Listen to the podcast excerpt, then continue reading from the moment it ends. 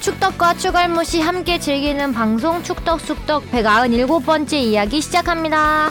안녕하십니까 주영민입니다. 안녕하세요. 주시은입니다. 안녕하세요 박진영입니다. 안녕하세요 하성룡입니다. 네 새해 복 많이 받으십시오. 새해 복 많이 2023년 받으세요.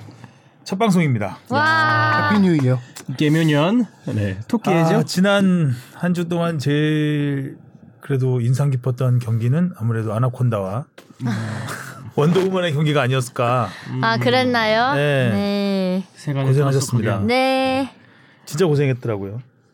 네. 어떻게 승부가 그렇게 짜여진 각본처럼. 그쵸? 음. 스포츠란 역시 끝날 때까지 알 수 없습니다. 그러니까 운도 좀 많이 안 따랐고. 저희요? 근데 네. 저희야 뭐 늘 운이 별로 없었던 팀이어가지고. 네, 아니, 근데 그래도 유독- 이제 그 전에 실력인데 어, 어제 실력에 경기 어제 경기가 비해서는- 아니라 지난번 경기는 어, 많이 아쉬웠을 것 같아요.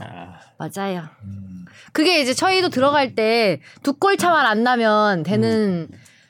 경기였잖아요. 그러니까 상 그래서 두 골 차로 지겠어라는 마음들이 아마도 있었을 거고, 음. 근데 그게 그렇게 되더라고요. 마지막에. 그것도 막판에 예, 막판에. 기가 막히게 들어가잖아요. 네. 골은 그거는 그 슛은 막을 수 없는 예. 그리고 마지막에 네, 골대 골대. 골대가 막. 골대가 많다. 예, 그게 진짜 아쉬웠죠. 질람 그렇게 져요. 예, 음. 맞아요. 그 경기 이후로 아 축구는 뭐 주바 네. 주바페는 다쳤 다쳤으니까 할 수가 없었을 아예 테고. 지금 거의 한 두 달 정도 됐, 두 달 정도 됐는데 음. 경기를 10월 말에 했으니까 그거 저는 이제 다쳤으니까 아직 운동을 아예 안 하고 음. 저희도 그냥 다 알아서 쉬, 쉴 사람은 그냥 쉬고 뭐 더 배울 사람은 배우고 이렇게 그냥 하고 있어요. 따, 따, 따로 모여서 훈련하고 이런 아예 건 없죠. 없죠. 왜냐하면 저희가 일단 한 시즌 건너뛰어야 되니까. 네, 방출됐고 감독님이 없잖아요. 아 조재진 감독님은 조재진 감독님은 이제 자기는- 다른 팀으로 네. 아, 다른 가실 팀으로 가고? 거라서 음. 네, 저희는 어쨌든 지금 뭐 누가 봐줄 사람도 없기 때문에 그냥 벌- 각 알아서 버려줬구나. 각자 고생. 그냥. 어. 네, 알아서 하는 거죠. 어. 네 감독님은 방출되지 않습니다. 음, 네. 감독은 남는다. 네. 현영민 감독이 상당히 많이 아쉬워하더라고요. 아 그쵸. 근데 현영민 감독님은 저희를 떠나고 난 다음에 잘 되시더라고요. 조재진 감독이 잘 될 것 같아요. 그러니까 조재진 팔 감독님도 아나콘다는 네, 저희를 한번 거치고 가셨기 때문에 다음엔 더 잘 그렇죠. 되시지 않을까. 근데 1년 전하고 비교하면 아나콘다가 진짜 많이 늘긴 늘었더라고요. 그렇죠. 그래도 저희가 한 게 아무래도 음. 있긴 있으니까 음. 딱 조직력도 좀 생기고 이제 좀 할만했을 때 음, 똑 네. 떨어졌네. 습니다 아, 4년을 해야 돼요 4년. 4년이나 해야 된다고요? 여기도 월드컵처럼 4년 아, 주기서 아, 어, 4년을 보고 감독 계약하고 안 바뀌고 네. 뭐 그러면은 그러니까 사단을 모셔와야 네, 되더라고요. 그러면 저희 잘할 수 있지 않을까요? 외국인 감독으로다가 아니 근데 지금 전반적으로 저 처음에 골대녀 시작했을 때보다 지금 다들 다 올라갔죠. 완전 선수들. 상향 성준화 돼가지고 음, 아 맞아요. 그 어제 설특집 찍었는데 다 잘하더라고요. 그렇죠. 자, 그래서 이번 댓글도 아, 어 골대녀 관련된 것들 예. 둘개 들어와 있네요. 네. 토끼 52님이요. 아나콘, 아나콘다 방출이라니 고생하셨습니다. 몸도 마음도 아픈 주바페 파이팅! 귤섬에서 재난영화 찍은 주하나 브이로그 기대할게요. 네이버 이게 뉴스. 그 MT 간 거죠? MT? 귤섬에서 재난영화 찍은 게 뭐죠? 그 저 휴가 갔을 때. 아, 아, 제주도를 제주도에 얘기하는 같이- 거구나 귤섬이. 네. 아, 귤. 네. 네이버 뉴스로 듣다가 뽕피디님 또 혼나네. 어, 또 혼나네. 계속 혼나네. 유튜브로 복습하면서 시간을 체크해 주셨어요. 8분 46초 청취자에게 혼남, 27분 50초 이해 못해서 혼남, 37분 52초 조사가 안 돼서 혼남, 43분 36초 이강인 선수 일정 이야기를 안 넣어서 혼남, 46분 28초 뽕피디님이 정리한 것보다 복붙이 낫다고 하는 부분인데 네이버 뉴스에선 안 나왔 나왔고 유튜브에서는 혼나는 부분이 잘렸대요. 디테일하시네요. 두개 다 들으신 거예요, 그럼 네. 이분은? 와. 2회차 50분 47초 집중 안 해서 혼남. 쉬다가 축덕수덕 때문에 나왔다고 이야기하다가 왜 이렇게 노냐고 혼남. 음, 혼날만해. 연말 잘 보내시고 새해 복 많이 받으세요. 음. 심각하네요. 항상 잘 보고 갑니다. 어, 이렇게 많이 혼났나요? 몇 번 논단 거예요? 평균 5분을 못 넘기네요. 네, 6혼남이에요, 네, 6혼남. 많이 혼났다. 뭐 어시스트 뭐 공격 포인트 쌓는 것처럼 어, 아니 한 시간 운영해가 이렇게 한 시간 정도 되는 시간에서 이렇게 많이 혼난다고요? 오늘은 몇 번 혼났는지 볼게요. 점유율이 뭐 아주 대단하네요. 네, 좋아요. 오늘 일단 혼날 거 하나 있어요. 제가 딱 보니까 아 있어요? 모터 하나 찾고 왔어요. 아, 굿 굿입니다. 이따 저도 음. 다음이요? 더 아, 찾아볼게요. 아까 출근하시자마자 오타 있네 하셨던 어, 게 이거였어요. 아니, 호- 혼자 사무실 자리에서 모 오타 타를 있네. 아, 찾으려고 네. 한 건 아닌데 그냥 대본 읽어보다가 바로 걸렸습니다 저한테. 어, 아까 읽었을 때 못 찾았는데 찾아봐야 다시 봐야겠다.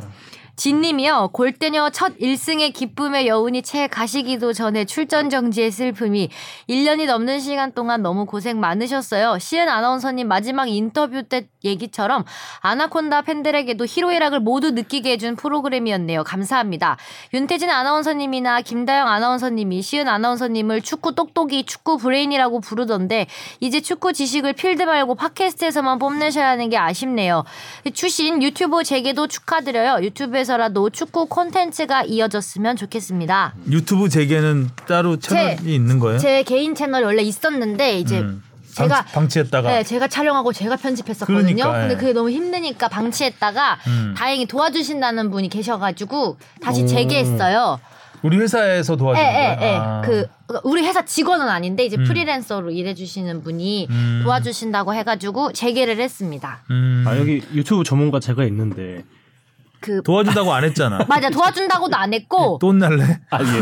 아 벌써 도와준다고- 나네요. 갑자기 드림이네. 경기 시작 몇 도와준다고도 분 만에. 안 했고 그 그 못 믿어워서 못 맡길 것 같네요. 제가 오타. 아, 오타도 봐야 되지. 너무 혼내야 네, 또 되니까. 구획 기획부터 괜찮은지 제가 또 다 해야 인정, 되니까. 인정. 그쵸. 그러면 그 유튜브에는 어떤 내용들이 있어요? 일단 뭐 브이로그도 담기고요. 음. 제주도 것도 있어요. 어. 네, 그러면? 제주도 거 이제 올라갈 아. 거예요. 이제 재난 아, 근데 그럼 가서 막 찍었어요 혼자? 네, 친구랑 아. 같이 찍었는데 음. 중요한 건 재난 당했으니까 그 재난 영화 막 찍을 때에는 음. 핸드폰을 사실상 못 꺼냈어요. 일단 꺼내면 우박 맞을까봐. 그리고 이제 날씨가 아, 진짜 안 좋았거든요. 밖에서는 꺼낼 수가 예, 예. 없었구나. 그리고 금요일에는 하루 종일 음. 핸드폰으로 그 표구하느라고 저 아, 음. 거의 못했는데 음. 이제 군데군데 그래도 날씨 안 좋은 거랑 뭐 이런 것들이 담기지 않을까. 음. 뭐 그런 것도 이- 그런 브이로그도 들어가고 뭐 다른 거 뭐 배우거나 음. 하는 것도 들어가고 안 그래도 축구 콘텐츠들을 많이 원하셔서 음. 근데 음. 저한테 이렇게 자랑스럽게 보여드릴 모습은 별로 없는데 음. 그냥 고민을 좀 해봐야 될 것 같아요. 그냥 약간 콜라보 형식으로 하면 좋을 것 같아서 뭐, 그 뭐 아이템 선정 이런 거는 주합회가 혼자 알아서 하고 네, 예, 이제 기획자랑 같이 아, 편집자랑 기획자도 있어요? 아니 편집자가 아, 다 아, 해- 다 해가지고 도와주시는 분? 예, 음. 되게 아이디어가 많으세요. 저보다 어. 더 그래서 저는 일단 편집자가 하자는 대로 하고 있습니다. 올해 목표 있어요? 뭐 구독자 올해 목표는 실버 버튼을 받는 겁니다. 구독자 몇 명이에요 지금? 지금 2만 2.41만 명이요. 네, 2.42만. 실버가 50만인가요? 10만. 10만. 아, 10만? 네. 골, 골, 골드는 100만? 네네. 그쵸, 100만. 골드 이죠. 어, 차이가 많이 나는구나. 네. 실버. 10배씩 구, 늘어나더라고요. 구독하세요. 지금 2만? 얼마 안 남았네요 2만에서 뭐. 구독 8만 돼야 되니까. 올해 아, 올해 실버 버튼 받는 근데 어느 정도 예정이에요. 수준이 올라가고 좀 컨텐츠들이 많아지면 맞아요. 금방 늘더라고요. 알고리즘에 간택 딱 한 번만. 조규성 보세요. 보세요 아, 조규성. 뭐- 야, 저 그러네요. 곽윤기 선수도 그런 거 한번 그렇고, 터뜨려야지. 곽윤기 선수도 음, 그러니까 한번 뭔가 확 올랐잖아요. 하나 임팩트가 있는 게 딱 있어야 되지 않을까. 음, 방송 사고를 하면 확 오르지 않을까. 아, 그거 안 돼. 대박이다. 예, 네 팔뉴스에서 딱. 제가 본 업이 방송 사고를 딱 내고 뻔뻔스럽게 막 예. 어, 하는 모습. 제가 본 업이 유튜버는 당당하게. 음. 아, 아니잖아요. 이래서 못 맡기는 거예요. 엉뚱한 어, 팔뉴스에서 소리 하지. 방송 사고 내봤다. 썸네일 딱 내면 세상한테 바로 사고를 보일 수가. 내라 그래. 네. 아이고, 저 아무리 예를 들어서. 구독자에 미쳐도 음, 그렇지. 그니까 이래서 못 맡기는 시작한 거예요. 지 5분도 안 돼서 이혼남, 이혼남, 이혼남. 어, 포인트 많이 결혼도 안 썼네요. 했는데 벌써 이혼남. 이혼남. 본론 들어가지도 않았는데. 오타 찾지도 않았는데 아직. 네. 발을, 발을 정자로 적어놔야겠다. 오른남, 두남. 자, 몇번 쌌는지 볼게요. 자 질문 보겠습니다. 무엇이든 물어보세요. 아. 니가 가라 내가 갈까님이 보내주셨습니다. 크리스마스에 선물 아닌 선물이 나왔던데요. AFC 체계 개편 사항에 관해 AFC 챔스 및 AFC컵 하이데이 신설 러시아 이야기 등등 하성룡 기자님과 이정찬 기자님의 의견 꼭 듣고 싶습니다. 첫 번째 AFC 챔스 개편에 관련된 건데요. 동서 12개 팀씩 총 24개 팀으로 지역별 리그로 바뀌는데 우리나라가 기존 티어 대비하면 이제 진출해도 제대로 성적 못 내면 여파가 있을 것 같은데요. 그리고 챔스 예선 탈락팀이 AFC컵 등으로 강등이면 이제 UEFA와 비슷한 구조로 가는 거 아닐까 합니다. 두 번째 질문은요. AFC컵은 4개 팀, 8개 조 32팀으로 되는데 이 컵은 우리나라가 참가할 일은 아예 없다고 봐야 할까요? 그리고 신설 하위 대회는 서아시아 3개 조, 동아시아 2개 조로 서아시아가 조와 팀이 많은 이유는 리그 운영 점수 등이 높아서 그런 걸까요? 올 한해도 축덕숙덕 덕분에 축구 지식도 많이 쌓고 월드컵 등 많은 것을 체험했네요. 23년도부터 새로운 한국 축구가 이제 더 한 단계 올라가는 모습이 보였으면 합니다. 모두 모두 새해 복 많이 받으세요. 주신으로 지난주 매우 고생하신 주바페님 내년 액땜 미리 하신 걸로 제주에 갇힌 이야기 해주셨습니다. 네. 네, 그 말씀하신 대로 유럽 그 클럽 대항전 체계대로 우리 AFC가 조금 바뀌는 것 같아요. 네. 기존의 AFC는 AFC 챔피언스 리그, 그 다음에 AFC 컵 두 개 대회만 있었는데 하위 대회 하나를 신설합니다. 물론 이게 집행위원회 아직 통과가 돼서 최종 확정된 건 아닌데요. 집행위원회 통과되면은 24, 25 시즌부터 적용이 되는 거예요. 아 다음 시즌부터구나. 그렇죠. 그래서 지금 챔피언스 리그 같은 경우는 원래는 동아시아, 서아시아 다섯 개 조씩 해서 10개 조, 40개 팀이 참가를 하는데요. 지금 말씀하신 대로 동서 12개 팀씩 총 24개 팀이 리그를 치러서 상 8개 팀이 16강에 나가는 방식으로 해서 이제 우승팀을 가리게 되는데요. 이렇게 되고 그 아래 AFC컵 같은 경우는 32개 팀, 현- 현행, 현행 40개 팀에서 32개 팀으로 줄어드는 거죠. 그리고 그 아래 유로파 컨퍼런스 리그가 새로 신설된 것처럼 그 아래 하위 대회를 또 하나 만드는데 그거는 20개 팀이 5개 조로 나눠서 각조 1위 팀이 또 8강에 오르고 이렇게 해서 그리고 또 위에 상위 리그에서 조별리그 탈락한 팀들이 아래로 내려오는 유럽 시스템을 그대로 갖고 오는 건데요. 이렇게 되면은 AFC에서는 어 AFC 주간 대회 클럽 대항전에 참가하는 팀들이 274개 팀에서 287개 팀으로 늘어난다. 어 어쨌든 지금 뭐 피파든 AFC든 다들 대회를 많이 늘리려고 하고 뭐 어떤 중개적인 돈 측면도 있고 스폰서 측면도 있어서 그렇게 하지만 지금 의견을 물어보신 거는 우리 K리그에는 상당히 불리한 조건인 건 사실이죠. 어, 그래도 직간접적인 영향이 있나 봐요. 사실 뭐 우리나라 같은 경우는 AFC 컵도 잘 모르는 사람이 꽤 많을 텐데 뭐 그렇죠. 아침이 익숙하니까. 기본적으로 AFC 컵은 우리 지금 현재 K리그 팀은 안 나갑니다. 네. 어. 왜냐면 이게 AFC 클럽 랭킹이 있어가지고요. 상위 티어들은 AFC 챔피언스 리그에만 나갑니다. 그리고 거기 탈락해도 지금 아래로 내려가는 그런 시스템은 아니. 없어서 AFC 컵 같은 경우는 뭐 저기 어, 북한 팀들이 나갈 때도 있었고요. 뭐 홍콩 팀, 뭐 이런 팀들 아래 팀들이 좀 많이 나가는데 우리가 AFC 챔피언스 리그에 지금 3 플러스 1로 나가고 있거든요. 네. 근데 이게 이 시스템으로 바뀌면 아직 확정은 안 됐는데 추측을 하건데 세 개 팀이 AFC 챔피언스리그 나가고 나머지 한 개 팀이 AFC 컵대를 나가고 이런 시스템이 될 것 같아요. 아. 진짜 유럽대로 가면 프리미어리그 음, 뭐 그렇죠. 상위 팀이 챔스하고 밑에가 유로파 가듯이. 그렇죠. 하지만 그 아래에 생기는 하위 리그 또 대회 생기잖아요. 거기는 우리나라 팀은 안 가는 걸로 지금 알고 있어요. 음. 네. 더 아래 리그 랭킹 클럽 팀들이 가는 거고요. 근데 이렇게 되다 보면 왜 K리그에 불리하냐라고 말씀드리면은 기존에는 챔피언스 리그에 40개 팀이 참가를 하면서 K리그 최대 4개 팀이 참가를 할 수 있었잖아요. 네. 근데 방금 말했다시피 K리그 팀들이 AF 챔피언스 리그로 가는 문이 좁아지게 되는 거죠. 음. 그 티켓이 줄어들게 되고 티켓이 줄어들면서 점점 우리 그럼 팀 기존 40개에서 24개로 줄어드는 거예요. 그렇죠. 어, 많이 줄어드네요. 많이 줄어드네. 네. 그러면 이 24개 팀 중에서 8개 그러니까 좌우 8개씩 16개가 올라가니까 네. 그 남는 4개 팀 8팀이 그러면 내려가는 건가요? AFC 어, 컵으로 24개 상위 8개 팀 16, 8개 팀이 내려가게. 8개 팀이 내려가는 거고. 예. 음. 거기뿐만 아니라 이, 이것뿐만 아니라 지금 당장 이번 시즌부터 외국인 한도가 바뀌었잖아요. 네. 그거 혹시 다 알고 계신가요? 네. 네, 쿼터 5 플러스 1로. 5 플러스 1로 아시아 쿼터 1 포함해서 5 플러스 1로 이번 시즌부터 바뀌는데 그것도 K리그도 그 똑같이 음. 그거를 음. 받아들였어요. 단 K리그는 예외 적용이 하나 있는 게 보유는 그렇게 똑같이 할 수 있지만 경기 출전은 기존대로 3 플러스 1으로 가거든요. 음. 3 플러스 1로. 근데 이거를 24, 25 시즌에 바뀔 때 외국인 선수 등록 제한을 없앤다는 거예요. 아, 어, 어. 외국인으로 11명을 채워서 챔피언스 리그에 나올 수도 있는 거예요. 아. 네. 이 말인 즉슨 자본력이 빵빵한 팀들이 외국인 우승할- 어. 선수를 그 우승할 확률이 더 높아진다는 얘기인 거죠. 그러니까 전반적으로 챔피언스 리그 자체가 이번 시즌부터 추추제, 추춘제로 바뀝니다. 음. 8월 정도에 시작을 해요. 이제 겨울에 시작 안 하고요. 봄에 시작 안 하고. 아, 이번 시즌부터 이번 시즌부터입니다.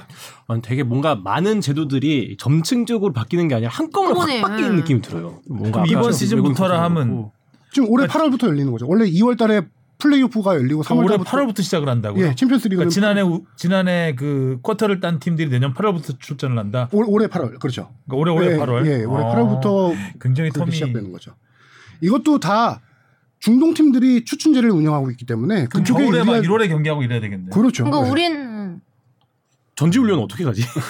완전 중동한테 그냥 그렇죠. 네. 예. 너무 많이 밀렸는데. 네. 어떤 리그 일정 시스템이라든가 외국인 등록 제한이라든가 없애는 거 이런 것들이 음. 모두 다 이제 자본력이 빵빵한 그렇겠죠. 중동 쪽에 유리한 쪽으로 근데 아까 흘러가고 5 있는 플러스 거죠. 2라고 했잖아요. 리그에서는. 아시아 챔피언스리그. 아니, 그러니까 K리그도 외국인 그러니까 쿼터. 앞으로 아시아 챔피언스 리그에서는 외국인 제한을 없앤다면서요. 일단 24, 25 시즌 전에는 5 플러스 1로 올 시즌부터 운영이 되고요. 아, 아. 24, 25 전까지. 예, 전까지는 5 플러스 1로 음, 운영이 그 그래서 되고요. 이후에는 그 이제 이후에 아예 없앤다. 네. 아이. 그러면 국내 리그도 그런 식으로 한다는 그렇죠. 국내 리그도 이거를 받아들여서 5 플러스 1로 보유를 할 수 있죠, 선수를 지금. 근데 출전은 출전은 3 플러스 1 1 기존대로. 음. 그, 그 제한 없애버리면 제한 없이 나중에- 보내면 그럼 나중에 이제 K리그는 자체 알아서 하는 거죠. 예. 지금 각, 각 리그별로 그거는. 그렇죠. 각 리그별로 알아서 하는 거죠. AFC가 이렇게 바꾸니까 지난해 12월에 K리그도 뭐 이사를 다른 거죠. 열어서 이렇게 네. 규정을 네. 바꾼 거죠. 음. 외국인 선수 보유 제한을 늘린 걸로. 그럼 결국 중동은 사오겠다. 사오겠죠. 네, 팀은 다- 사오겠지만 호날두도 그 돈에 사오는데 자국 경기력은 떨어지겠네요. 그럴 가능성이 네. 있죠. 네, 다 예, 자국- 사오겨서 자국 대표팀의 경쟁력이 예, 떨어지고 떨어지 떨어질 가능성이 있겠네요. 그럼 그- 그렇게 좋은 것도 아니고. 장기적으로 보면 우리는 좋을 수도 있다는 그리고 아까 질문 주신 것다 중에 러시아 귀화시킬래나? 아, 러시아가 뭐 AFC로 편입을 시도한다라고 얘기가 있었는데 안 한- 안 하기로 음. 하지 최근 며칠 전에 예, 안 하기로 결정이 됐는 게 러시아 축구협회 집행위원회에서 회의를 해서 투표를 했는데 한 팀 한 명도 AFC 가자라는 표가 안 나왔다고. 이상하죠. 아, 갑자기 러시아가 음. AFC 온다는 음. 거는 그죠? 네. 그리고 AFC 입장에서도 받아들이기가 곤란하죠. 네. 유럽 음. 유럽에서 안 받아주는데 아시아에서 받아주는 거는 좀 이상하죠. 그렇군요. 다음 질문이요. 재외국님이 보내주셨습니다. 질문이 조금 길어요. 쭉 일전에 축구 추가 시간과 해외 중계권 관련으로 문의드렸던 재외국민입니다. 늘 그렇듯 기자님들의 입체적인 분석과 상세한 설명에 대해 감명받았습니다. 해외 중계권 관련해서 추가 질문이 있습니다. 저는 영국에 거주를 하고 있습니다. 말씀하시기로 뉴미디어 권리를 2023 시즌 기준 쿠팡이 갖고 있고 해외는 스포츠레이더에서 가지고 재판매를 한다고 말씀을 주셨는데요. 2022 시즌의 경우 K리그닷컴에서 실시간 중계를 제공하고 있어서 그쪽 사이트를 이용했습니다. 문제는 이 사이트의 경우 일부 경기 안에 코멘테이터의 영어 중계를 제공하고 있고 대개 해설 없이 경기 영상만 송출해 아쉬움이 있습니다. 해외에서의 한국어 중계는 위에서 말씀하신 대로 중계권 이슈 때문에 시청이 불가한 것으로 이해하면 될지요. 두 번째 질문은 이적 시장에 관해서입니다. 인천이 팀 사상 최초로 아침에 진출하게 되어 공격적으로 선수들을 영입하고 있다고 들었습니다. 참고로 전 인천 팬입니다. 얼마 전에 제르소도 품었고 카더라 통신에서는 빗셀 고베로 간 무고사 선수 영입도 추진 중이라는 썰도 있는데요. 추가 취재된 내용이 있는지 궁금합니다. 또 아침에 진출했을 때 구단 차원에서 벌어들이는 수익이 어느 정도이기에 예산 지출을 확대할 수 있는 건가요? 질문을 드리다 보니 질문에 질문이 꼬리를 물어서 두서없이 말씀드리게 되었습니다. 박진영 회디님, 이정찬 기자님, 주시은 아나운서님, 주영민 기자님, 하성룡 기자님, 매 재미있으면서도 쉽게 이해되는 심도 있는 논의와 입체적인 해설에 늘 감사드립니다. 새해 복 많이 받으시고 2023년에도 좋은 방송 기대하겠습니다. 네. 박진영 PD님을 가장 먼저 언급해 주셨네요. 이거 가나다 순이래요. 저도 민망하네요. 아서 이렇게 아서 있으니까. 아서 여기 있구나. 네. 가나다 순 음. 민망한 민망한데요. 네. 하성룡 서울 편하네요. 민망하다기보다 네. 가나다 순. 뽕피디 음. 친구님인 줄 알았는데. 외국에 사는 친구. 네. 그 지난주에 이정찬 선배가 잠깐 설명했던 것 같은데 해외에서는 OTT로 K리그 TV라는 게 있어요. 근데 그게 제약이 있는 게 해외 K리그 중계권을 갖고 있는 해외 같은 경우는 이 K리그 TV가 들어가지 않습니다. 어. 뭐. 음 그렇겠죠. 그렇죠. 아무래도. 네. 네. 지금 현재 알아보니까 해외 29개, 29개국에서 K리그를 중계를 하고 있어요. 음. 어, 그렇기 때문에 그 중계하는 나라에는 OTT가 들어가지 음. 않고 중계하지 않는 나라에 OTT가 들어가는데 그 중에서도 어, 두 경기 정도를 영어 해설로 제공을 하고요. 나머지 경기는 음. 해설 없이 그냥 현장 사운드만 들려주는 건데요. 그럼 K리그 여기서 뭐 아까 그 이분이 말 제외국민이 말씀하신 K리그닷컴이 아니라 K리그 TV 예, OTT. 똑같은 거예요, 다른 거예요? 어, 그거는 제가 잘 모르겠네요. 그럼 K리그 TV가 그 아, 일반 TV로 나오진 않을지 않을까요? 가입하지 않는 이상 그러니까 우리가 아는 뭐 넷플릭스 이런 느낌. 아, 요거는 저기 무료 구독이에요. 무료겠죠. 무료, 네, 무료 그렇다면 채널이에요. K리그닷컴이 맞지 않을까라는 생각이 드는데, 그죠? 네. 그러니까 인터넷에서 K리그닷컴에서 네. 하는 K리그 TV. TV가 아닐까 싶네요. 예. 그래서 아, 예, 그래서 이제 그래서 어떻게 하실 건가요? 이제 거기에 이제 한국 영국에 계신 분이 그거 OTT를 통해서 보고 있는데 한국어 해설이 없다. 내가 한국어 해설을 돈을 주고라도 들을 수 있는 방법이 없냐라는 게 이 질문의 요약인데 결론부터 말씀드리면은 없습니다. 현재로서. 아. 어, 왜냐면은 외국에 그렇게 OTT로 하는 거는 한국인이 아닌 외국인 대상으로 하는 거기 때문에 현재 한국어 서비스를 따로 제공하지 있지 않아요. 그런데 연맹에서 이게 지금 해외 중계권이 없는 곳에만 OTT 서비스를 제공하고 있는 이유는 약간 영역 확장 개념이에요. K리그가 이렇게 재밌는 리그다? 그러니까 니네 나라에서 조금 더 인기가 많아지면은 중계권을 사라. 그런 약간 낚시, 미끼의 개념이거든요. 음. 어, 그러기 때문에 그게 그래서 중계권이 많아지고 수익이 발생하고 그럴 경우 이게 나중에 유료 구독 채널로 가게 되면은 그때는 이제 한국어 음, 서비스를 제공할 수 있는 시- 기반이 갖춰지는 거죠. 아. 지금 네이버 네이버에서 하고 있죠 지금 네, 근데 K리그 이제 중계를 그거를 2020 올해 올 시즌부터 쿠팡에서 하는 네, 겁니다. 그러니까 네이버에서 했잖아요. 네. 근데 그거를 그대로 그 K리그닷컴으로 올려줄 수는 없나 보죠. 네, 그거는 안 돼요. 한국어로 네. 중계를 하니까 그거는 왜냐면은 국내 모든 뉴미디어 권리를 쿠팡이 가져갔으니까. 아니, 그거는 이제 꾸- 앞으로 그런 거고 예. 아, 지금까지 네이버 했을 때 네. 그러니까 국내에서 인터넷으로 볼 수 있는 한국어 중계를 네. 그냥 외국으로 틀어주면 연결해주면 되지 않느냐 음. 낚시용으로 아, 그게 안 되는 게 어. 아까 말씀드렸다시피 국내는 네이버나 쿠팡이 이렇게 갖고 뭐 있고 음. 해외 뉴미디어 거는 또 아까 스포츠 레이더라는 데가 갖고 있어서 근데 그런데 안, 가, 안 아. 가져 있는데 들어가 순 없나 보죠. 예, 그럴 수는 없다. 네. 고 그거는 인터넷이니까. 그게 해외 복잡하다. 그럼 K리그닷컴, K리그 TV는 그 해외 인터넷 중계권이 있는 그거 상관없이 그냥 틀어주는 네, 거예요. 상관없이 해외 거는 무조건 스포츠 레이더가 다 갖고 있는 거예요.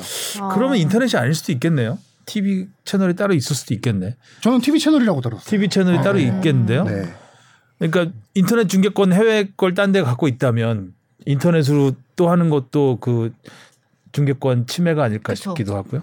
근데 음. 해설 없이 영상만 보시면 되게 답답하시겠죠. 저뭐 관중이 엄청 뭐 많아서 안- 네. 함성이 크면 그것도 몰라도 아니고. 적적하잖아요. 약간 몇 경기 선수들의 대화를 들을 수도 아. 있죠. 음. 아 근데 뭐 편법이긴 하지만 요새 막 우회 프로그램 많아서 인터넷 우회 프로그램 있잖아요. VPN. 그쵸, 예. 이런 거 네. 이용해서 그냥 뭐 이렇게 잘하면 되지 않을까 제가 싶은데. 직접적으로 그 말씀을 드릴 수가 없는 상황이라. 아, 가능하죠. 너가 하면 되겠다. 아, 어, 근데 뭐 가능, 가능해. 요새 또 광고 많이 뜨더라고요. 뭐 VPN 익스프레스라든지 유튜브에서 많이 올라오던데. 맞아요. 뭐 알아보시면은 그런 건 말해줘. 되지 않을까. 그래서 연맹에서 그것도 이분께 돈이 좀 살짝 들지 않나요? 어 뭐 유료로 살짝 하는 들긴 것도 하죠. 있고 음. 무료인 것도 있는 것 같긴 하던데 저도 뭐 성능 차이는 잘 몰라서. 음.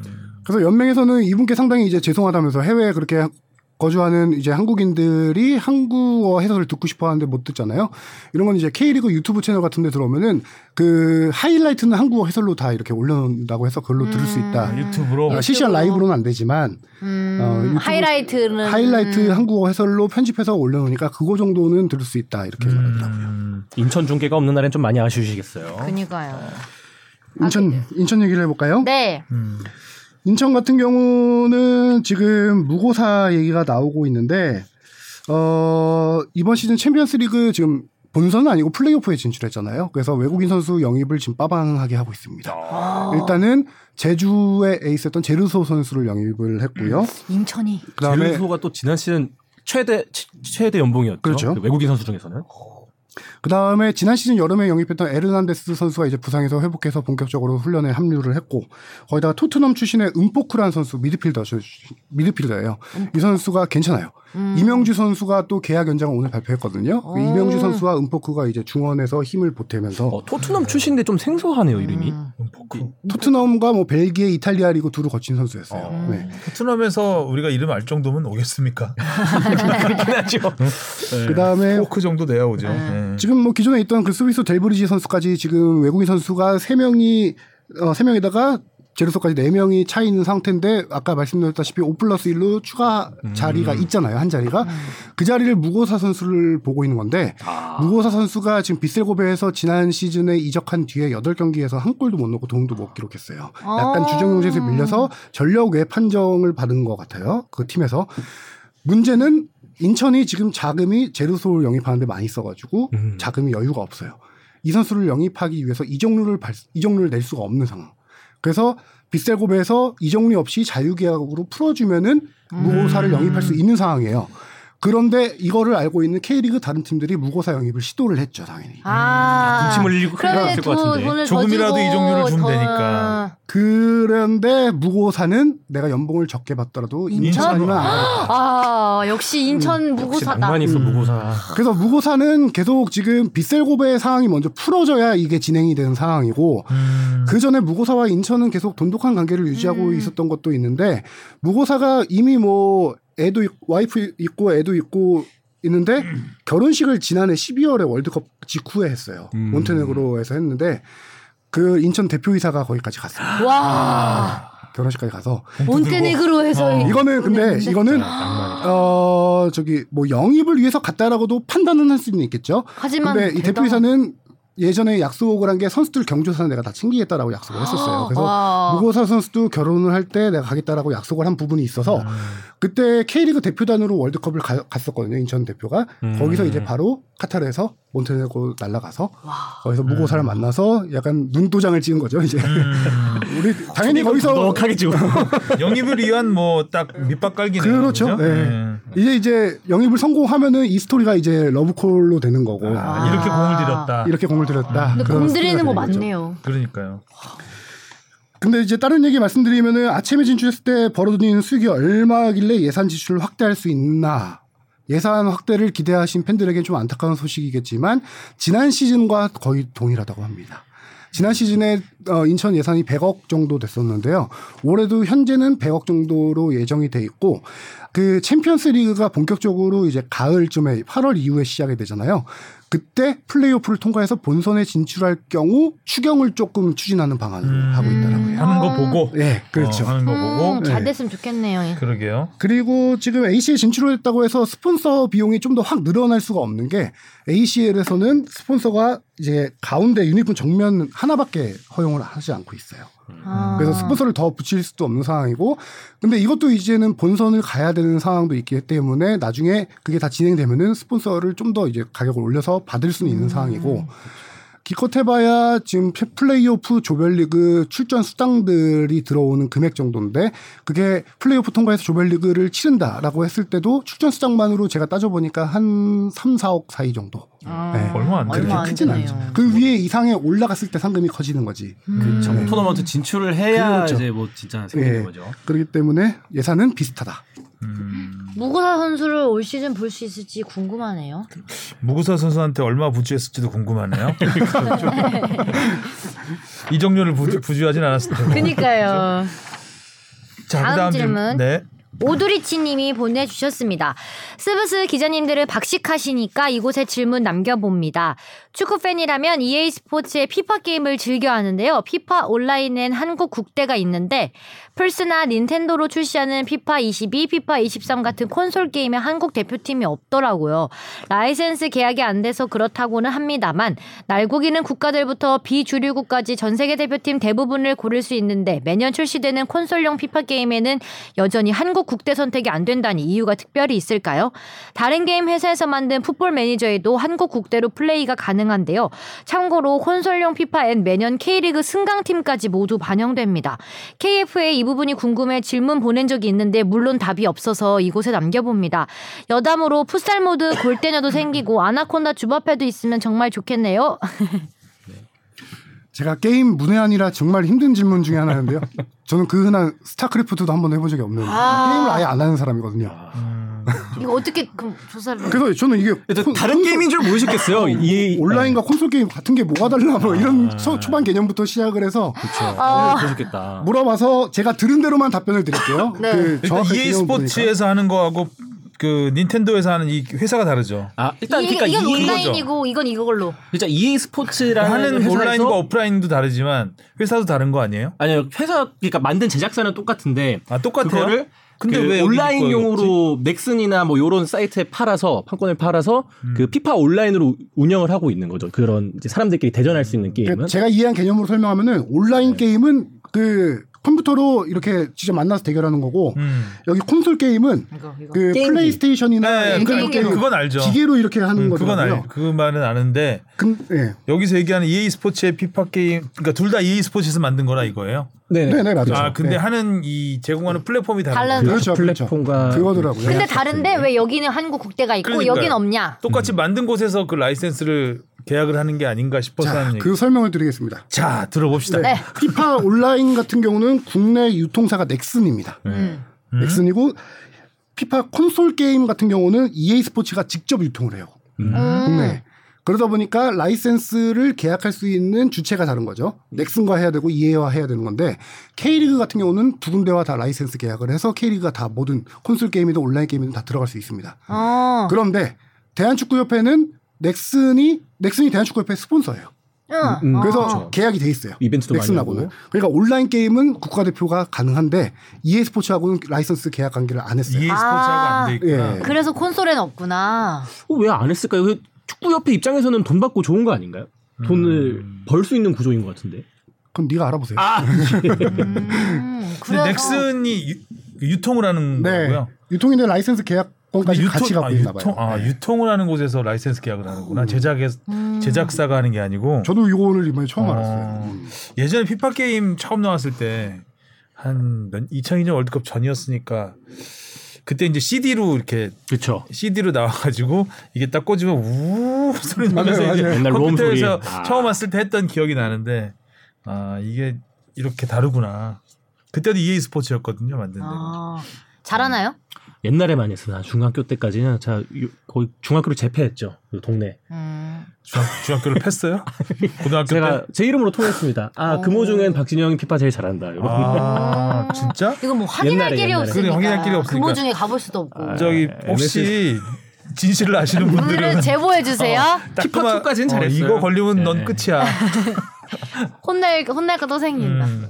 저 때는 오라시에서 100원 넣고 그 축구 게임 하는 거 있어요. 거기 보면은 한국 대표로 김주성 선수 머리 길게 해서 나오고 아. 그 게임 혹시 기억나세요? 테크모 98뭐 스킬 쓰는 거 말씀하시는 거 아닌가요? 뭐 그런 거였던 것 같은데 그 그런 이후로 왜 게임을 해본 적이 없어요. 제가 오락실 가던 시기에는 오락은 올림픽밖에 없었죠. 아 이거 올림픽. 버튼 하나로 누는 거. 그쵸 그쵸. 아, 고전 게임. 음. 재밌네요. 이제 이슈 포커스로 넘어가나요? 이제 어떻게 하실 건가요? 자 질문은 다 된 건가요? 네. 자, 이슈로 넘어가시죠.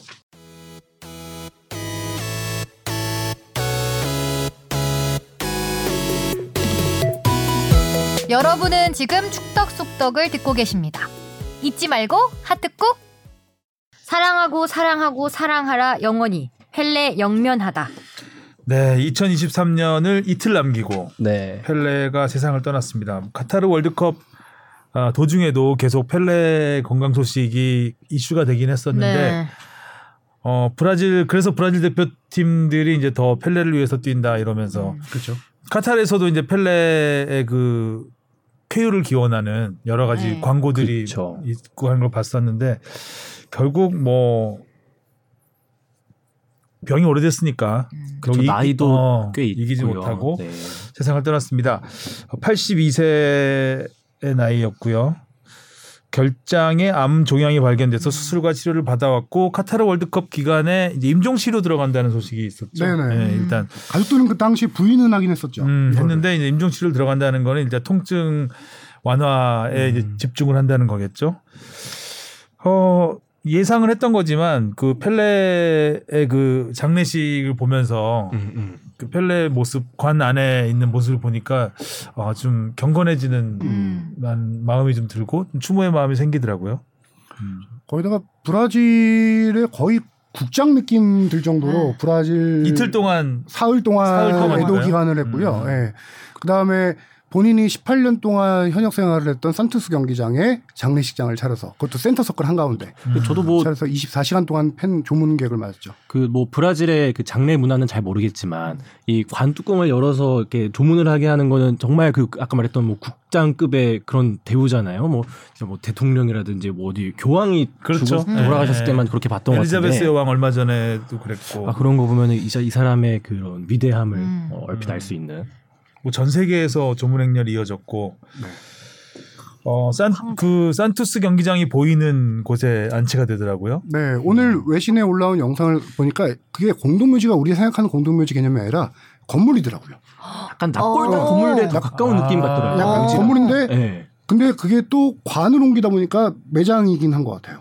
음. 보통 뭐 아. 화장해서 이렇게 가거나 그럴 것 같은데 관을 그대로 갖고 들어가더라고요.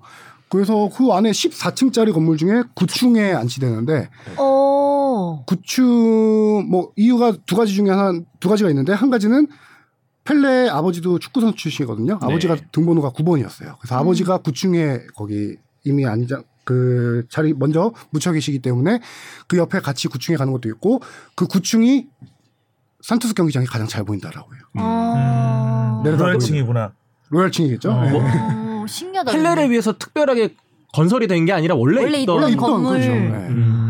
아, 거긴 게 그러니까 근데 또 그 관제체를. 장례식 내부는 비공개로 해서 그런지 뭐 정확한 내부 모습은 잘 안 보이는 것 그 같더라고요. 건물 앞에까지는 그쵸. 어, 팬들도 많이 둘러싸고 있, 에어싸고 있었고 저기 언론도 취재를 했는데 그 안에는 가족만 들어간다고 하더라고요. 음. 네, 그래서 그 안에 상황은 뭐 알려진 건 없고 자 펠레의 업적을 뭐 잠시 간단하게 뽕 PD가 정리를 아주 잘했어요. 오랜만에 칭찬 1칭찬. 아직 네, 오타가 없다는 얘기죠. 음. 여기서 여기서 오타 내면 안 돼요.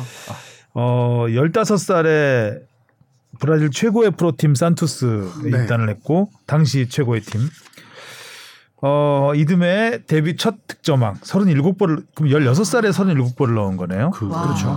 그리고 17살에 1958년 스웨덴 월드컵에서 6골을 넣으면서 우승을 그러니까 브라질의 첫 우승이었죠, 이게. 네.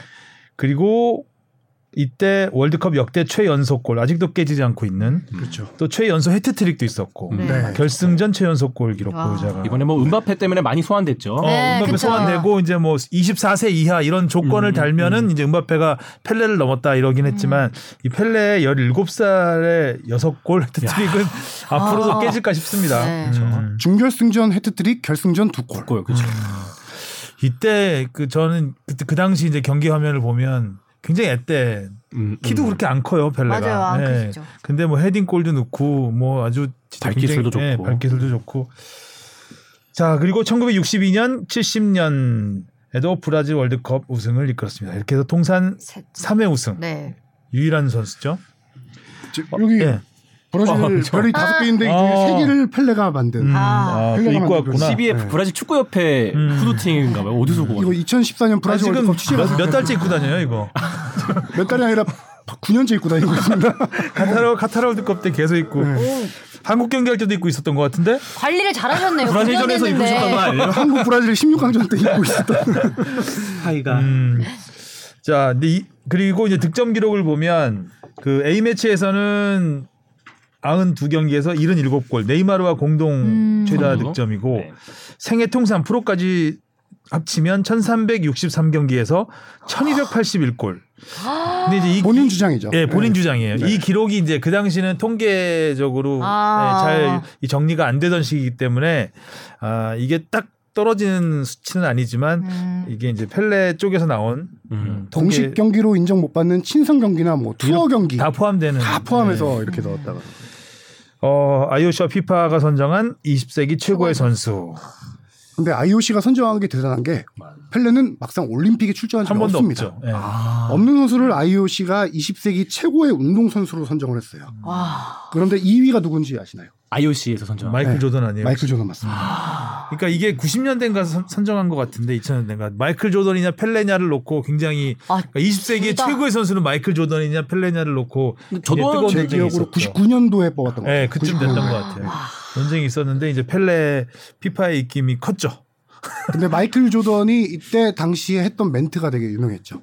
펠레라면은 농구 황제인 내가 음. 나보다 위대하다는 사실을 받아들일 수 있다. 와. 마이클 조던이 당시 그렇게 얘기했어요. 황제가 사실- 막 황제끼리 사실 음. 인정하고. 저는 저 같은 경우는 그러니까 펠레 경기를 본 적이 한 번도 없거든요. 라이브로 그렇죠. 윗세대죠. 다 골 장면만 보고 자료 화면으로만 음. 봤지.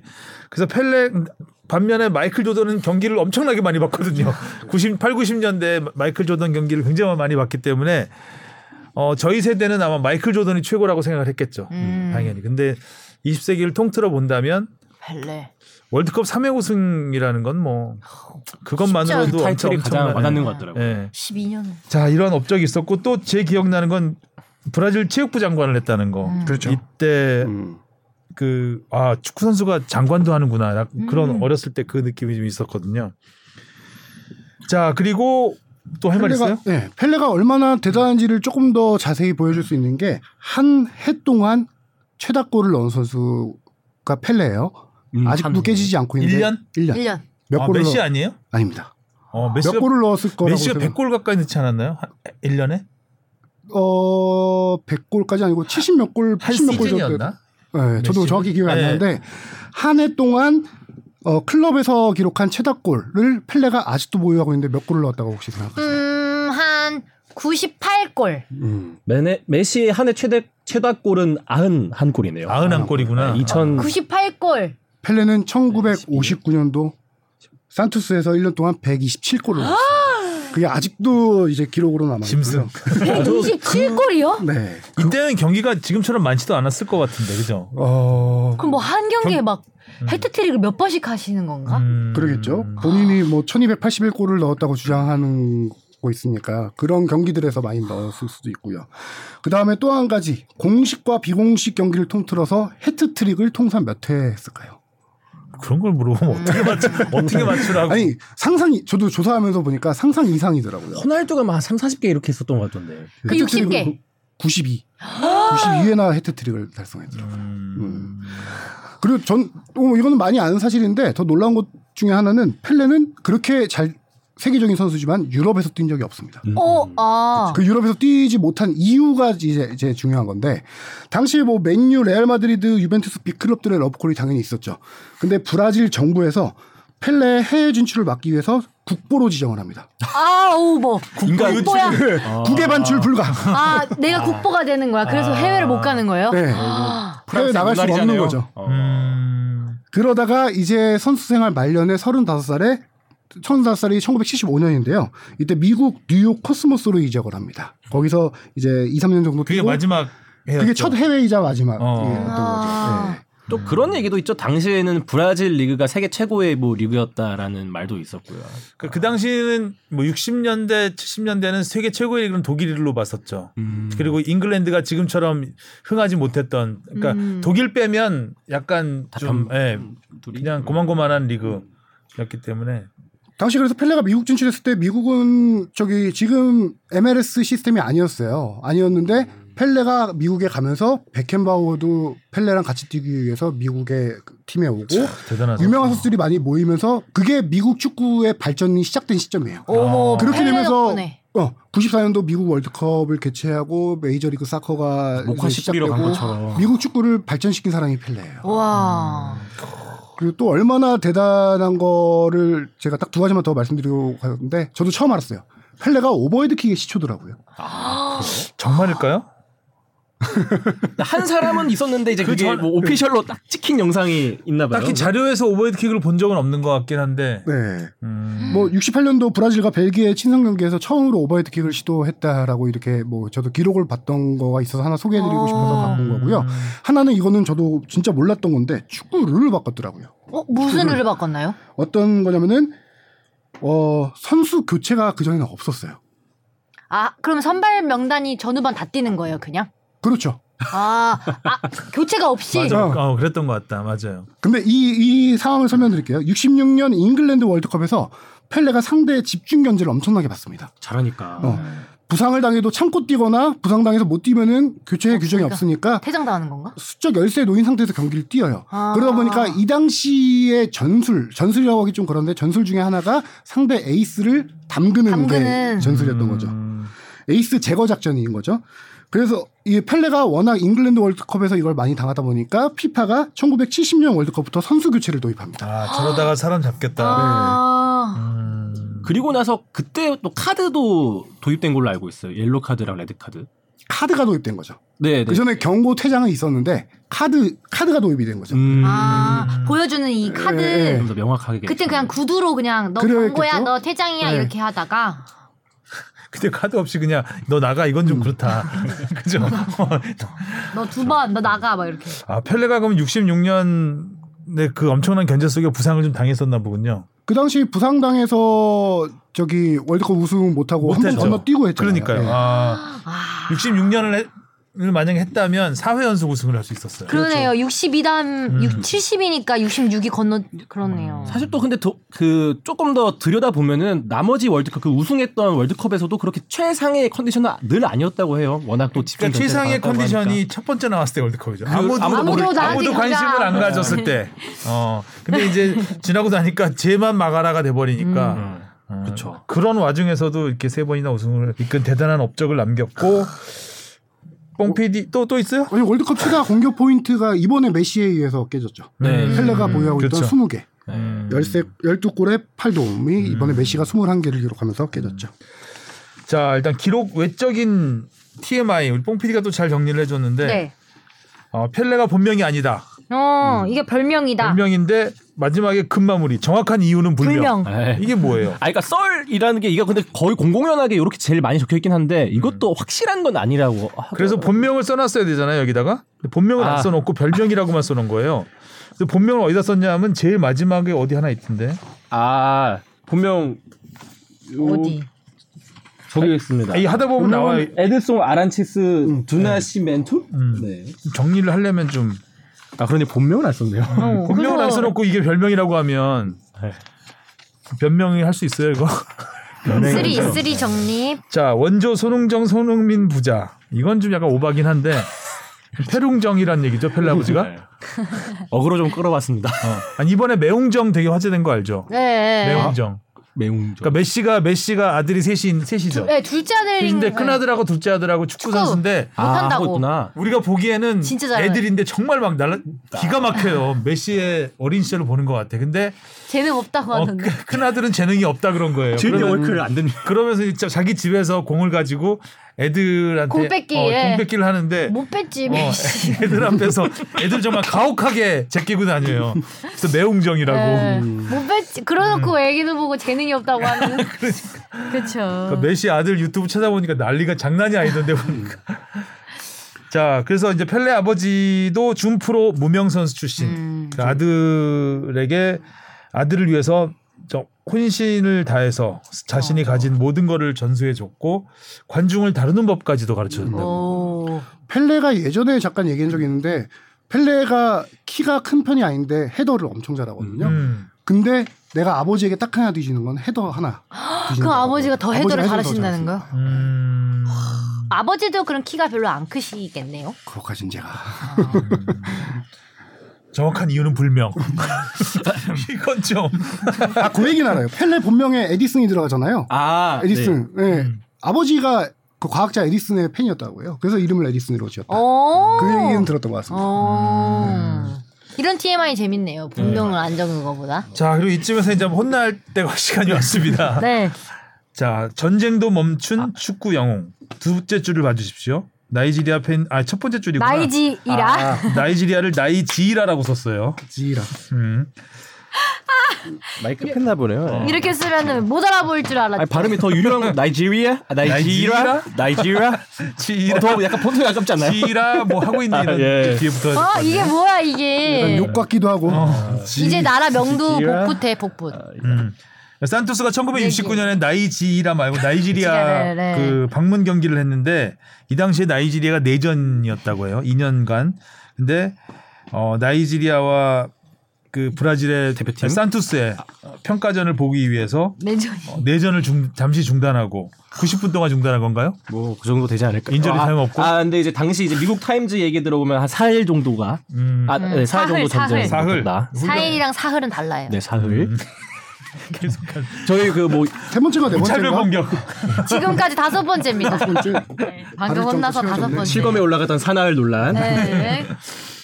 자 그리고 등번호 10번을 에이스의 상징으로 만든 음. 첫 번째 이건 뭐 아무도 이의를 달지 않을 네. 이야기고요. 아, 그 산토스에서 10번 영구 결번한다 하더라고요. 네. 음. 아 산투스에서 네네네. 야 거기는 에이스가 없네 이제 에이스의 번호. 아니, 그것도 약간 음. 아직은 결정되지 않은 게 그렇게 하려고 했는데 펠레가 예전에 한 말이 있어요. 누군가 10번을 달고 뛰면 그것도 나를 추억하는 의미이지 아. 않겠냐라는 말 때문에 약간 원래 연구 결번으로 지정하려다가 지금 뭐 안 한다 왔다 갔다 하고 있더라고요. 네. 산토스가 10번 달고 싶을까 싶어요. 그 부담이 뭐래도 자꾸 저 어, 펠레 10번 달고 못하면 좀 부진하면 막 펠레 이름을 더럽힌다는 둥 아. 막 이런 말 나올 수도 있잖아요. 그렇죠. 그래서 고민을 하는 걸 수도 있겠다. 음. 축구팀에서 근데 10번을 연구 결번하기 되게 힘든 힘들죠. 힘든 결정이죠. 네, 힘들죠. 네. 어 그리고 펠레가 골키퍼도 했었다는 사실. 아. 이건 저도 예전에 한번 봤습니다. 어, 전 처음 봅니다. 네, 골키퍼가 골키퍼를로 일곱 경기나 뛰었는데 단 한 골 먹었다. 아, 음. 진짜 잘하시는 건데요. 골키퍼까지 잘한다. 이게 아까 이야기랑 이어지는 건데요. 그때 당시에는 교체를 못 교체가 하니까. 네. 네, 음. 교체를 못 아, 하니까. 그거 만약 골키퍼가 어. 부상당하면 어, 퇴장 당하면은 음. 스피드 플레이어가 대신 뛰는 거죠. 아, 근데 그것까지 잘하셨던. 음. 음. 그러니까 펠레가 어리니까 시켰던 것 같아요. 어린 시절에 음. 그러지 않았을까. 음. 그리고 그래서 당시에는 막내 필드 시켜라 플레이어 이거죠. 필드 플레이어한테도 막 골키퍼 훈련을 뭐 하기도 시키기도 했다 하더라고요. 맞아요, 맞아요. 네, 어, 뭐 보- 기사 어느 보고. 상황이 뭐 펼쳐질지 모르니. 그 음. 자 펠레와 한국과의 인연. 저는 펠레가 2002년 월드컵 전후에서 한국을 몇 번 왔던 기억은 납니다. 근데 1972년에 선수로 방한을 했었네요. 네, 산토스. 산투스 팀이 방한을 했고 펠레가 한 골을 넣었고 차범근 이회택이 한 골을 넣었습니다. 우리는. 와. 그 산투스가 3대 2로 이겼는데 어, 나름 뭐 한국과 브라질의 전설들이 음. 골을 넣으면 정말 재밌었을 것 같은 경기네요. 저 네. 스코어도 펠레 스코어고요. 음, 아, 펠레스코. 펠레스코. 그렇죠. 오늘 한 말 중에 제일 아주 괜찮았어요. 어, 좋았어. 어. 시기 적절하고 네. 원인은 불명. 음, 자 펠레를 향한 말말말 중에 좀 이것도 재밌는 것들이 좀 있더라고요. 많이 갖고 오긴 했는데 네. 아 근데 더 재밌는 게 많았는데 이거는 주바페가 아, 네, 처음 감을 아쉬웠어요. 읽어주세요. 네, 말, 그래요? 말콤 앨리슨 씨가 펠레 철자를 어떻게 씁니까? 라고 했더니 팻 크레란드가 아주 쉽죠. G.O.D입니다. 음, 그 아시는 얘기. 갓, 이게 1970년 멕시코 월드컵 해설, 네. TV 해설에서 나왔던 얘기. 갓. 그리고 두 번째는 이제 펠레 아버지 에디슨을 좋아하셨던 펠레 아버지의 말입니다. 내가 인생에서 기록한 최고의 골은 아내 셀레스테와 원투 패스로 만든 합작골이다. 우리는 그 골을 에드송 아란치 씨, 두나 씨 멘투라고 이름 지었다. 아, 여기서 이제 본명이 나오는 거죠. 네, 여기서 나오네요. 펠레를 뜻하는 거죠. 네. 어, 에드송 아란치스 두나시스 멘투면 두나시스 멘투가 성인가 보죠. 아란치스, 두나 씨. 음, 네. 근데 진짜 어떻게 펠레가?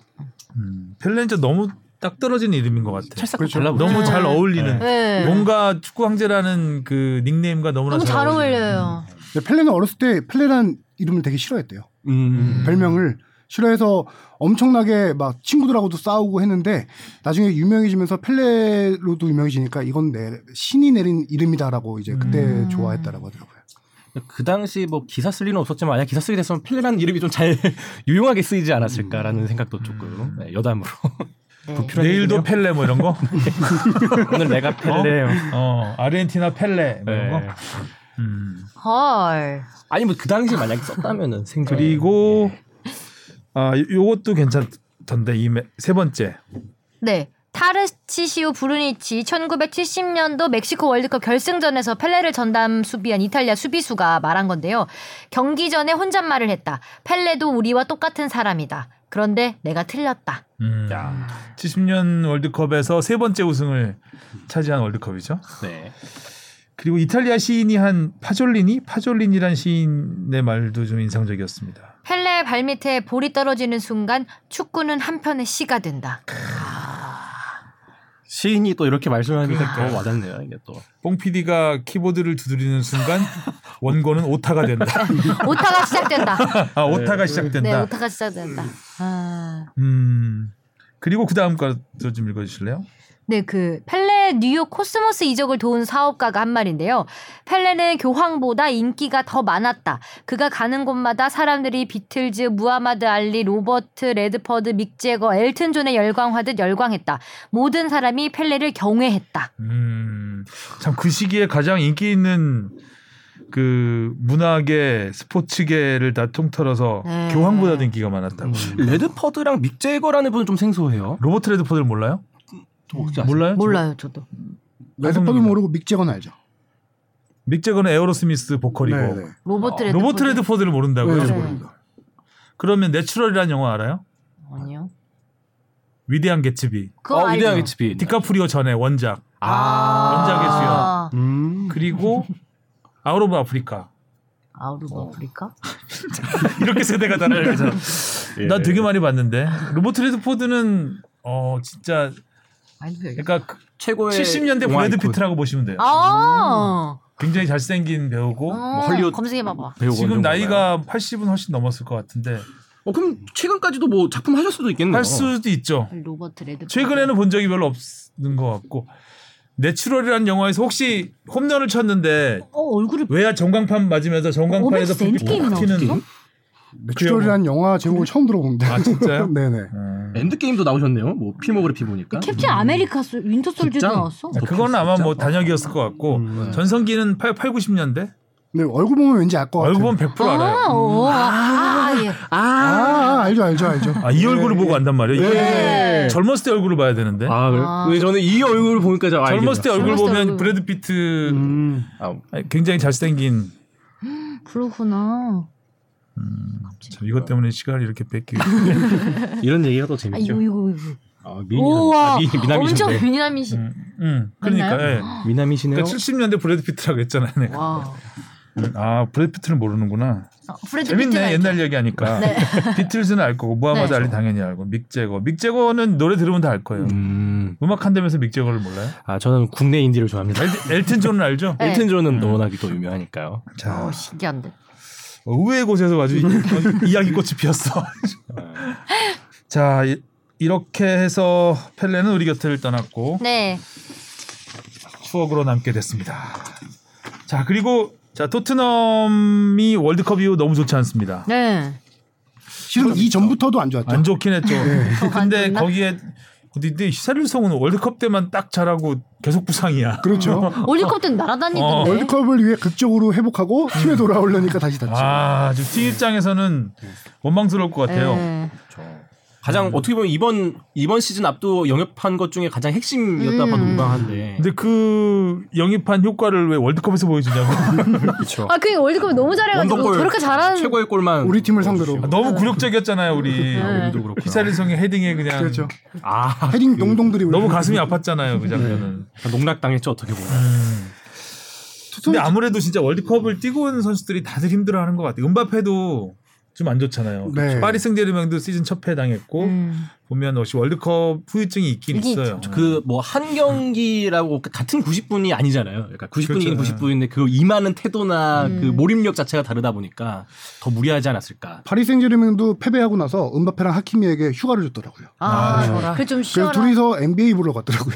아, 미국으로 손흥민 선수한테 지금 휴가 줄 수도 없는, 상황이잖아요. 없는 상황이죠. 음. 어. 클럽체스키까지도 스쿼드 지금 보니까. 부상으로 못 나왔다 상황이죠. 아니, 어. 사실 손흥민도 또 부상인데. 부상인데, 그렇죠. 네. 뛰는데 마스크 벗었다고 뭐 부상 아닌가? 음. 토트넘이 히살리송처럼 그냥 그 얼굴 아프다고 이제 그 좀 쉬어야 돼- 쉬- 쉬어도 되지 않을까 싶기도 한데 음, 음. 히살리송도 월드컵 때만 딱 뛰고 계속 아프다고 쉬니까 그렇죠. 그 지난주 방송 들었는데 선배가 얘기하시기를 토- 토트넘이 9경기 연속 선제골을 먹었다. 네, 그 또 얘기가 10경기 나왔거든요. 됐죠. 이제 10경기가 됐고 지금 일곱 경기 연속 2실점. 와 그렇죠. 이게 제일 처참한 것 같아요. 7경기 연속 2실점이고 총 15골을 허용했더라고요. 이 도대체 상위권에 있는 팀의 수비력이 아니죠. 그렇죠. 그렇죠. 아. 예 그냥 자책골 내주고 시작하는 게 나을 것 같아요. 두 골 먼저 먹혀주고 그냥. 근데 뭐 리버풀도 보니까 어이없이 어이없이 골 헌납하고 지긴 하던데 어, 월드컵 이후에 굉장히 좀 혼선이 있는 것 같아요. 뭐 좀 중위권 팀 브랜드포드 같은 팀들이 그렇죠. 예, 이렇게 그, 올라오고. 어, 히- 체력 비축했다가 지금 확 쏟아내고 있고 음, 지금 그 스카이 스포츠에서 어제 뉴스인데 손흥민 선수의 부진을 집중 분석한 기사가 되게, 되게 인상적으로 본 게 있거든요. 베니시스 때문이야. 어, 그런 내용도 있었습니다. 네, 음. 아. 도대체 제목이 도대체 손흥민에게 올 시즌 무슨 문제가 있을까 이런 제목이더라고요. 음. 그러면서 약간 여러 가지 스탯을 가져와서 했는데 간단하게만 소개를 드리면은 일단 토트넘 이적 후 최악의 시즌을 보내고 있는 손흥민. 아, 어. 이적 후에. 자신감을 잃었다. 스스로에 대한 믿음을 잃었다. 볼 터치가 좋지 않고 패스는 약간 오버히트다라는 표현을 썼더라고요. 음. 패스가 약간 세단 얘기. 이번 에스턴 세게 찬다는 빌라전에서 케인에게 준 패스도 약간 원터치 패스가 약간 길어서 케인이 못 잡은 음. 그런 거를 좀 인용을 했더라고요. 이렇게 총 정리를 하면서 스탯을 정리한 게 뭐냐면은 오픈 플레이에서 기회를 창출하는 스탯을 비교했는데 어, 토트넘 이적 후 앞선 시즌 평균 1.43개를 했는데 올 시즌 1.11개로 줄어 어. 1.11로 줄어들었어요. 모든 스탯이 다 올 시즌에 떨어졌어요? 최악을 찍고 아. 있더라고요. 뭐 보기만 해도 알겠는데요. 뭐 음. 굳이 그렇죠. 통계를 얘기하지 않아도 음. 뭐 지난 시즌보다 좋은 게 하나도 안 보이니까. 음. 그러면서 이한 가지 주목할 점은 드리블 성공 개수를 했는데 이것도 앞선 평균 1.86이었는데 올 시즌 0.8 하나. 어, 확 떨어졌네. 이거를 두 가지 이슈 두 가지로 분석을 했는데 한 가지는 30대가 넘어가면서 스프린트 위주로 하는 선수에게 올 수 있는 에이징 커브일 수도 있다라고 분석을 하면서 하지만 더 큰 거는 콘테 감독의 전술 변화 때문이다라고 음. 지적을 했는데 그 그게 부분이 가장 와- 많이 와닿더라고요. 그렇죠. 올해 두 경기에서 다섯 골을 넣었는데 그게 이제 레스터 시티전 다 헤트트릭과 페리시치 없을, 없을 때. 때. 저기 챔피언스리그 프랑크푸르트전 두 골이잖아요. 그 두 경기에서 모두 페리시가 동반 출전하지 않았을 때 넣었다라고 해요. 한 경기는 페리시가 교체 아웃되고 손흥민이 교체 투입돼서 헤트트릭 했던 경기였고 이거를 레길론과 비교를 했는데 레길론과 비교했을 때 페리시가 페널티 박스 안에서 공 잡는 횟수가 두 배 이상 많대요. 그러다 보니까 아. 손흥민 선수가 그리고 왼쪽 상대적으로 어, 레길로는 왼쪽 코너킥까지는 음, 히트맵이 안 가요. 페널티 박스 중간 정도까지밖에 안 가는데 어 저기 페리시는 페- 코너킥까지 거의 가요. 그러다 보니까 페리시가 그쪽 공간을 많이 지배하다 보니까 손흥민 선수가 수비가 없어. 음. 많은 중앙으로 밀리거나 페리시의 뒤로 가게 되면서 이 선수의 장점을 발휘하기 힘들다 이렇게 분석을 하더라고요. 결론은 페리시치 페리시치 때문이다. 아, 근데 뭐 아예 한 사람이 뭐 범인 찾기를 좀 하긴 좀 그럴 것 같긴 하고요. 그러니까 페리시치도 보면은 맨유 중에 아이가 그러니까 토트넘 스쿼드 중에서는 또 잘하는 것 같긴 잘하네. 해요. 막 워낙 지금 뭐 여러 가지 문제가 있다 보니까 이게 공존할 수 있는 전술이 좀 나와야 그 전술적인 그러니까 문제에 네, 더 나와야 가까운 될 것 건데 같은데. 그리고 한 가지 마지막은 손흥민 선수가 이전보다 오히려 슈팅이 많아졌어요 보니까 슈팅 많아졌는데 그래요? 이거- 이거 거기 분석이에요. 퀄리티가 떨어졌다라고요. 음. 킥의 퀄리티가 많이 떨어져 있다. 맞아요. 이건 아무래도 체력이 떨어지면 킥의 퀄리티는 좀 떨어질 수밖에 없는 상황이 한데 그 항상 손흥민 선수의 장점은 기대 득점보다 많은 골을 넣었던 한마디로 그렇죠. 어려운 골도 많이 넣고 골 결정력이 좋았다라는 거예요. 프리미어리그 득점왕 할 때 23골 넣었을 때 86개의 슈팅을 그- 기록했거든요. 최근 10년 동안 득점왕 중에 최소 슈팅 수예요. 손흥민 선수가. 아, 원샷 워킬 막 이런 거 많았죠. 그렇죠. 근데 이번 시즌의 기대 득점이 현재 3.7골인데 3골밖에 못 넣고 있는 상황. 음. 어, 결정력도 슛의 퀄리티도 많이 떨어진 상황이죠. 그렇죠. 슈팅 기회는 좀 난다는 얘기인 그렇죠. 볼수 있는 거네요. 네. 그렇다면 콘테 감독의 생각은 페리시치를 좀 더 공격적으로 기용하면서 토트 그 손흥민의 더 많은 골을 기대하는 골 기회를 만들어 주는 그러니까 콘테 감독의 의도는 그렇지 않을까라는 생각을 해볼 수 있을 것 같아요. 근데 올 시즌 손흥민 선수의 경기 보면은 페널티 박스 안에서 하는 슈팅이 많지가 않아요. 거의 다 아, 페널티 박스 바뀌죠. 밖에서 슈팅해서 수비한테 막히는 케이스가 많거든요. 음. 그래서 슈팅이 많아졌다라고 볼 수 있는데 반대로 페널티 박스 안에서 볼 터치하는 횟수가 어, 올 시즌에는 3.4개밖에 안 돼요. 앞선 시즌까지 평균 5.7개였는데 음. 그럼 페널티 박스 안으로 못 들어가는 많이 못 들어가는 거죠. 음. 오히려 페리시가 그 자리에 더 많이 들어가게 되는 음. 거죠. 그것도 그렇고 뭔가 카운터 어택이 너무 안 되는 것 같아요. 빠르게 간결하게 패스 패스하면서 골을 넣어야 되는데 지난 시즌에도 뭐 손흥민 선수 뭐 여러 가지 득점 상황 음. 많았지만 그 중에 뭐 익숙한 거는 클로셉스키가 측면에서 조금 볼 잡아주면서 시간 끌다가 어느새 손흥민 선수가 쇄도하고 있고 그 타이밍에 딱 맞아 떨어지면서 골을 넣는 상황이 되게 많았잖아요. 근데 이번에는 또 뭐 에스턴 빌라가 되게 막 거의 뭐 식스백에 가깝게 막 완전 내려서니까 해답을 아예 못 찾고 어 활로 예, 공골을 넣지 못하는 예. 베팅 업체에서 경질 후보 3위에 올랐더라고요. 콘테 감독. 콘테가요? 1위가 모에스 감독, 웨, 웨스트햄, 웨스트햄. 2위가 램파드. 램파드 감독. 예. 음. 3위가 콘테 콘테 콘테. 거기서 3위를 했네요. 4위 탑4에 들었네요. 그쪽 세계에서. 그쪽 세계에서. 아, 자, 뭐 아직 시즌 중이니까 이제 뭐 이제 네. 시작까지는 아니지만 어쨌든 뭐 앞으로 많이 반환점은 남았으니까 음. 네. 좀 더 기다려 봐야 되겠죠. 손흥민 선수가 근데 휴식을 좀 취해야 되는데 쉴 시간이 너무 없으니까 뭔가 반전의 그런 돌파구를 찾지 못하는 것 같기도 하고. 음. 저한 좀 쉬게 해줄 수도 없기도 하고 그러니까요. 애매하네요. 이번에 또 인터뷰 보니까 콘테 감독이 또 손흥민 선수를 지지하는 발언을 했더라고요. 뭐 결국에 뺄 수 없다. 뭐 믿는 선수다 이런 얘기를 했는데 그런 상황 또 비춰보면은 예, 계속 또 쓸 수밖에 없는 본인도 얼마나 답답했으면 마스크까지 그렇게 벗어. 벗어던지고 그러겠어요. 벗으면 안 될 것 같은데 아직. 안 되죠. 근데 약간 음. 더- 아직도 부어 있는 것 같은데요. 자, 아무튼 손흥민 선수가 희망입니다. 네. 힘내세요. 앞으로 기대를 해보겠고요. 자, 2023년도 힘차게 달려가시죠. 네, 수고하셨습니다. 다음에 봐요. 고생하셨습니다. 수고하셨습니다. 고맙습니다.